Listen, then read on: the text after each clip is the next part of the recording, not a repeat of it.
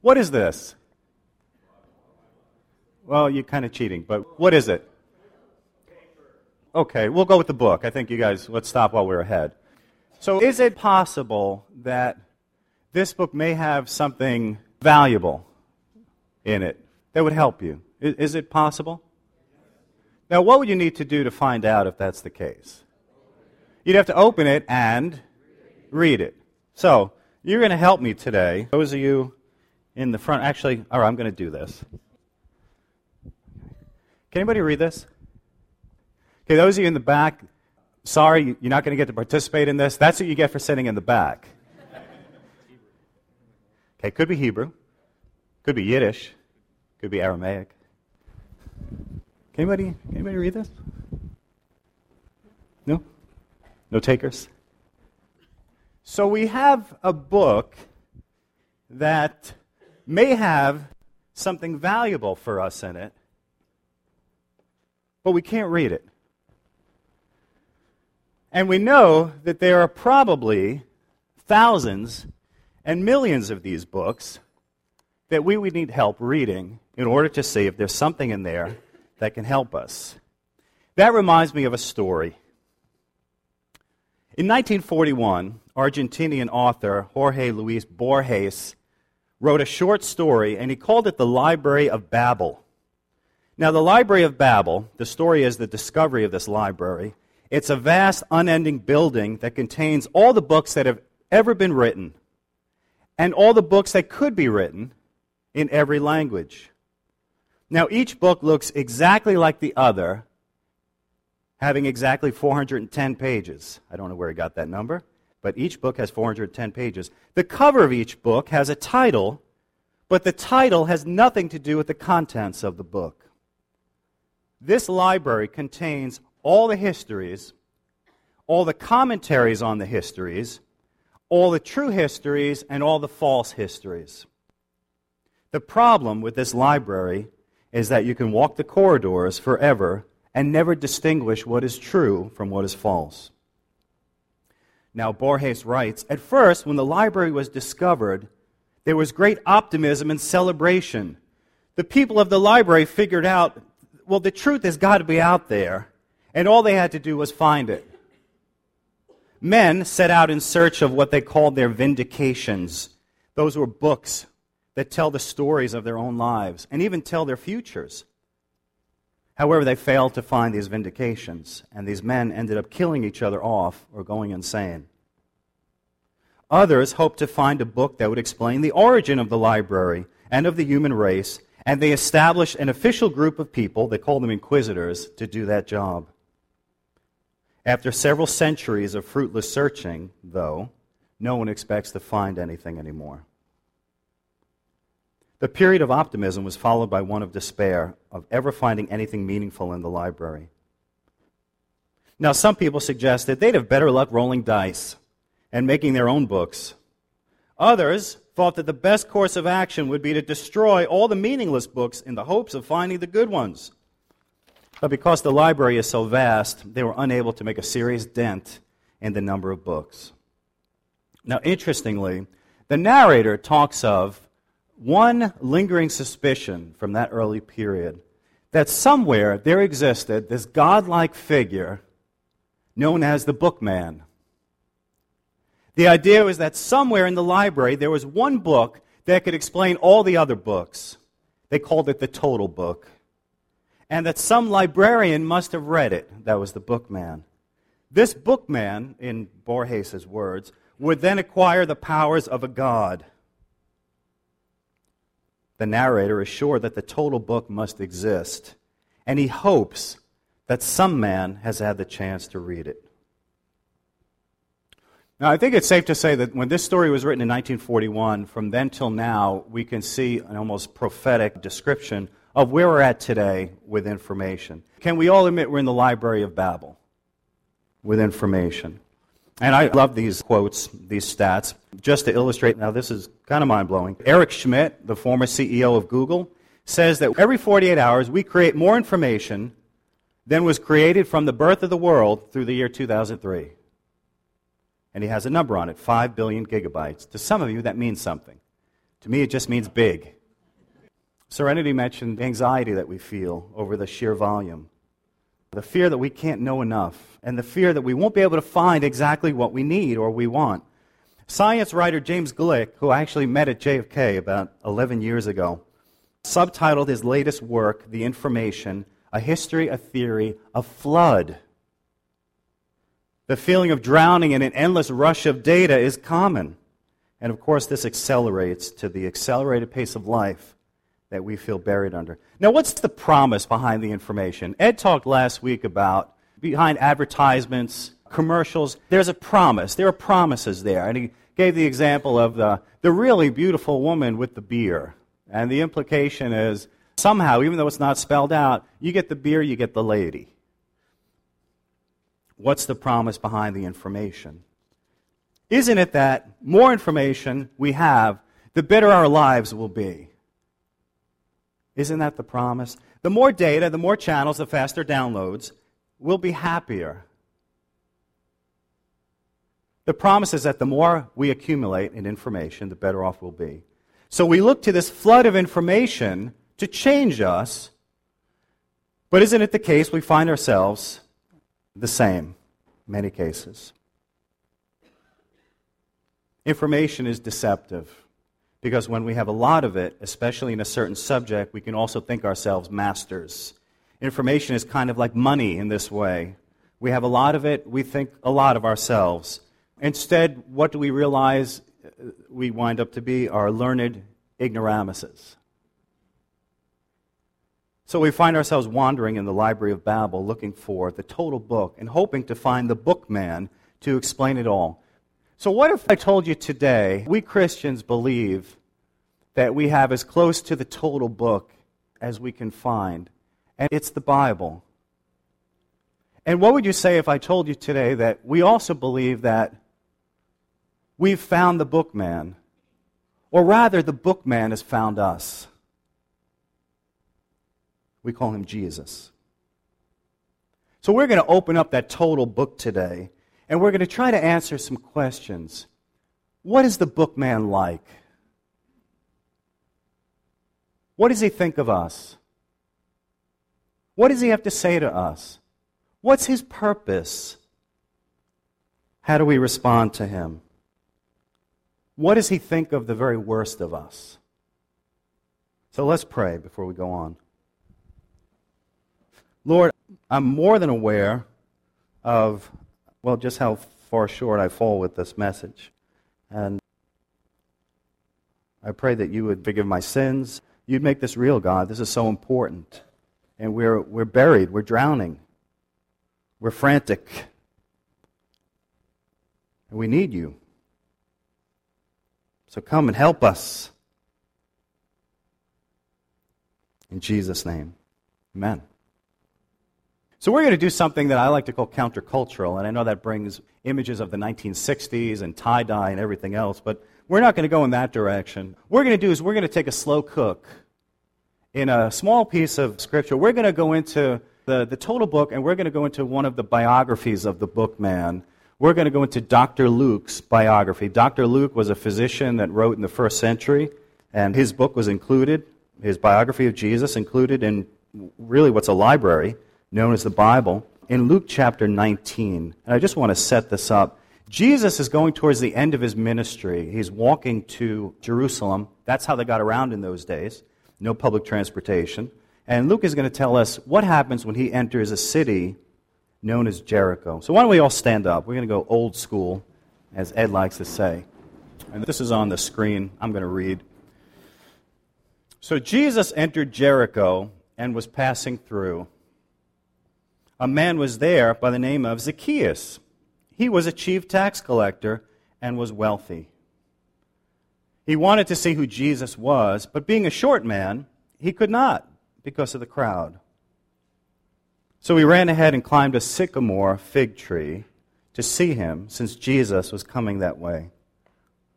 When Jesus reached the spot, he looked up and said to him, Zacchaeus, come down immediately.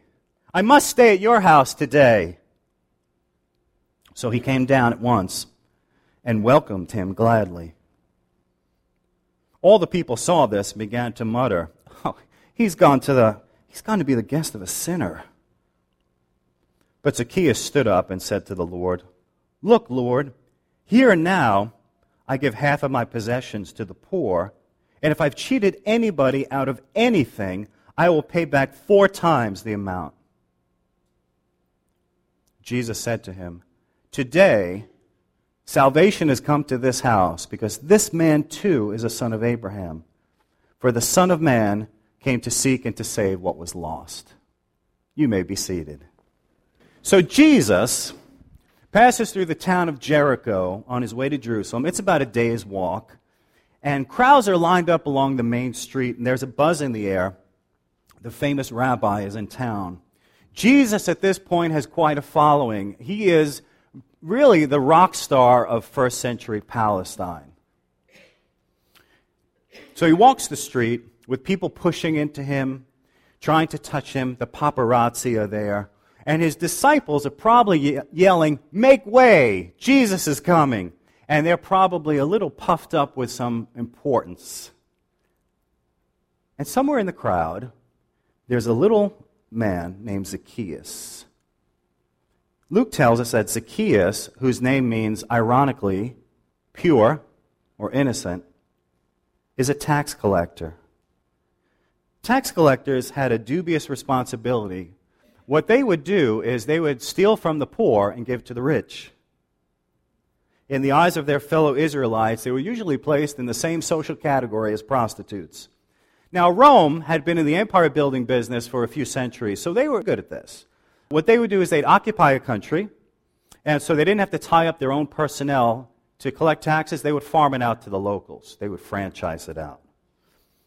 And these people, the tax collectors, would collect the tax, more like tolls. They were almost like customs officers. And the locals got to keep a percentage of what they collected. Now, picture the IRS, which is very appropriate. We're coming up to that time, right? April 15th. Okay, sorry to depress you all. Picture the IRS, except instead of your tax money going to your own government, it goes to a foreign power. And picture that the IRS official works on commission. That's Zacchaeus. So, in taking people's money and giving it to the occupying power of Rome, tax collectors were considered traitors to the nation, parasites on their own people. And we read that not only is he a tax collector, he is a chief. So he's really good at this. He is really good at chiseling his own people. So Zacchaeus is in his office, and he's weighing out some poor tradesman's pennies on a scale in front of him. And he hears a commotion outside. And he finds out it's Jesus. And he wants to see him. Now, why do you think? Maybe to get a glimpse at a celebrity? Maybe because everyone else was going? Well, Luke tells us simply that Zacchaeus wanted to see who he was. So there's something that's drawing our chief tax collector. But there's a problem now because the crowd has lined the streets and Zacchaeus can't get through. Zacchaeus was what we would call today vertically challenged. Okay, and he had a little problem with that. Now, it's funny how a lot of the commentators on this also call him fat. And the Bible doesn't say that, but considering that he was rich, that's a possibility. My grandfather grew up in the 1920s in the farm country of Pennsylvania and Ohio and then to Brooklyn, a weird kind of route. But he said that when he met a fat person, sorry, a, a horizontally challenged person, what he would say to himself is, This person must be rich because they were able to afford a lot of food. So maybe that's a good surmise. I'm not sure. But in any case, we have the vertically challenged Zacchaeus trying to see through the crowd to see who Jesus is. So picture this. He's doing this, and he's trying to see who is coming. He wants to see Jesus. He knows he's coming. He wants to see him, but he can't get through the crowd. You have to understand that this guy was not well liked by his fellow citizens in Jericho. And I imagine that as he tried to worm his way through the crowd, people looked to the left and saw him coming through. I'm sure they had no trouble standing in front of him, probably saying something like dirtbag, and making sure that he couldn't get through. So that's his status with his fellow people. But you know what? He's a chief, right? Chief tax collector. And he's compelled. He's a resourceful guy. You don't get to be the chief of anything unless you have a little moxie. So Luke tells us he looks ahead of Jesus and he sees a sycamore tree and he makes a run for it to climb the tree. You know, there's very little running in the Bible. I'm serious. You can go, you know, go to your BibleGateway.com and do a word search. Go old school, op- actually open up a concordance and look for run, running, ran in the Bible. There's very little of it. And there's a reason for it. One is, probably the main reason, is in the Near East, grown ups didn't run. Grown up males did not run because that was a betrayal of their dignity. Grown up rich men did not run. Zacchaeus, being a rich, grown up male, had a certain gravitas about him. You can only say that with a British accent, by the way. He had a certain gravity about him. He didn't run. But in this case, he did. He ran. He was willing to surrender his aura of dignity to see Jesus. So he makes it to the tree. He finds some branches that'll hold his weight, and he scrambles up. And he's in for the shock of his life. Because Luke tells us when he came to the place, Jesus looked up and called him by name and invited himself over for dinner. What Luke actually wrote is It is necessary, Jesus says, it is necessary for me to stay at your house today. Now, how could Zacchaeus, how could he have reacted to this? I want to go into some possibilities. He could have said no. He could have said, My house, well, you know, it's a mess. I didn't even get a chance to shop. There's like one matzah in the whole house. Okay? I, this, it's not a good time. He could have said that. He could have said, Jesus, Rabbi, I just wanted to get a look. But to have you stay in my house, mm, that's a little bit too close for me. You see, I do better with people when they're at a distance. Or he could have said, I'm very comfortable with where I'm at now. Never mind, I'm sitting in a tree. I've got a comfortable life. I don't really want any problems. Or he could have said, Jesus, you've got the wrong guy. Do you know who I am? Do you know what I've done? You don't want to come to my house. So, how does he respond to what sounds like a command, right? Jesus is inviting himself over, but this command turns out to be the greatest invitation he's ever heard. So, Zacchaeus shimmies down the trunk and he lands in a heap at the foot of the tree and he looks up at Jesus. And Luke says that he came down quickly and welcomed him joyfully. Now, the crowd does not react so joyfully to this. They have a different perspective. They say, He's gone to a sinner's house. I imagine the conversations as they see this taking place. They're probably saying to each other, Why is Jesus even talking to this guy? I thought the rabbi knew everything. Doesn't he know this guy is, he's dirt. Doesn't he know that? And wait, wait, he's going to go in this guy's house and eat his food and sleep in his guest bed? Oh, doesn't he know he's going to be unclean by doing that?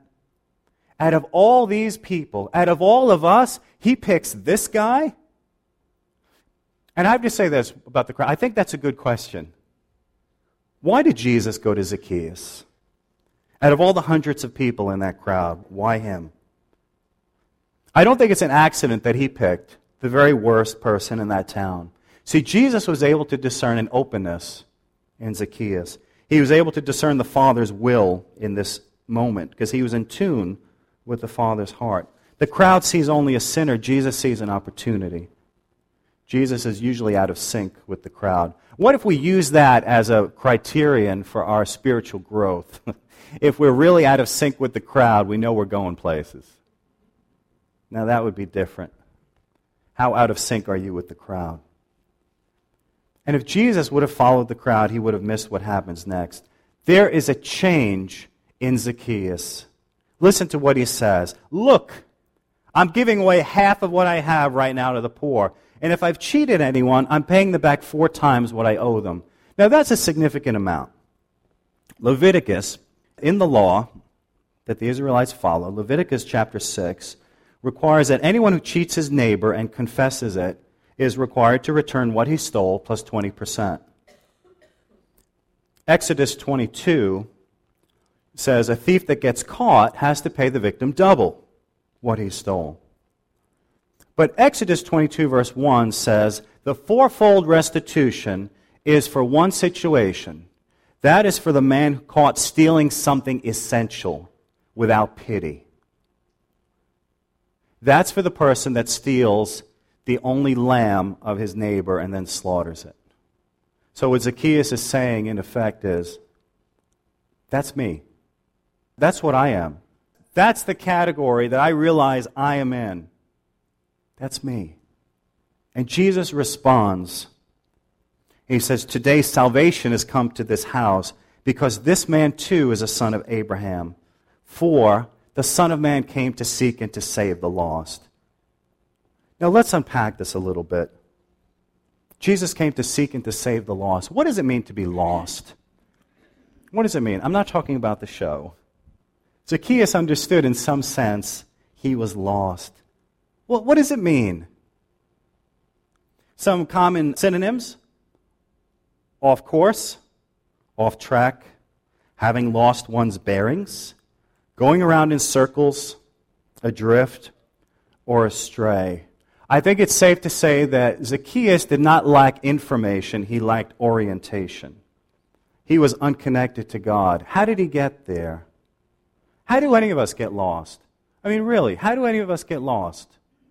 Isn't it safe to say we just find ourselves lost? Nobody, well, let me say this. Zacchaeus, I'm sure, in his high school yearbook there at Jericho High, did not have under his picture future chief tax collector, future parasite of his people. I'm sure he didn't have that. I remember years ago talking to somebody worked with who had just gone through a divorce, and he said, You know, nobody intends to get divorced. He said, Nobody intends to do that. But for some people, it happens. There's no child, when you ask him, What do you want to be when he grows up? There's no child in the world that says, I want to be an alcoholic or an adulterer. We'll just stay in the A's. So, how does that happen? We just do. We may not intend to get lost, but through a thousand bad choices, we wind up one day looking up saying, How did I get here? So, the key question for us, because I think we all find ourselves to some degree in that situation, is how do we get unlost? The key thing in this story for me is Jesus is the agent of change. Jesus is the agent of Can you all repeat that for me? I'm sorry. Can you repeat it? Jesus is the agent of change. Not information and not Zacchaeus himself. Jesus is the agent of change. It starts with Jesus. He is the agent of change. Zacchaeus wanted to see Jesus. It starts with Jesus. I know this sounds incredibly unfair to certain people that Jesus is the agent of change. Here's what I mean. You know, we've seen a lot of good people who have devoted their lives to what I call not Jesus. Right? And I'm talking about people, you know, Muslims and Buddhists and even altruistic secularists. Uh, I just made up a label. They've devoted their lives to not Jesus. So for me to stand up here and say, Jesus is the agent of change, it, it kind of sounds unfair, doesn't it? Maybe for some of you, it, uh, or even some listening, it offends your democratic sensibilities. He is the only agent of change? But I look at it this way I don't know anybody else that came to seek and save me. I don't know anybody else. I know that there have been people, I mean, even in the last century, you have people like Gandhi or, or the Dalai Lama, let's say. And, and, you know, some of these guys, they had wisdom, but people came to them. I don't know anybody else who came to seek and to save. And if you can think of somebody, let's have a conversation. Because I'd like to know. I will give that serious thought. But who else is like this? And who else picks the worst guy in the crowd to seek and to save? Who else has ever, I just don't know. Who else has ever done that? Another thing that Zacchaeus got is he heard the command for what it really was it was an invitation. You notice that Jesus invited himself. He, he basically said, Get down, I'm coming to your house. That was not a request. I'm coming, he said. You remember the, the woman at the well? Ed preached on this last week, John chapter 5. Do you remember how that started, in essence, with a command that Jesus gave the woman? He said, Give me a drink. He didn't request it, he said, Give me a drink. I don't do well with commands. I don't know about you. I like to think that I make up my own mind on things. I'm sure if you ask my wife, she would probably say differently. But I like to think of myself as an independent thinker. We bristle at commands, don't we? We, we don't like to be told what to do. What if we saw Jesus' commands for what they really are? What if we saw them as invitations? Invitations to a new kind of life, to enter a new kind of life, to enter what he called an abundant life. Zacchaeus got this. He got this. And one other thing.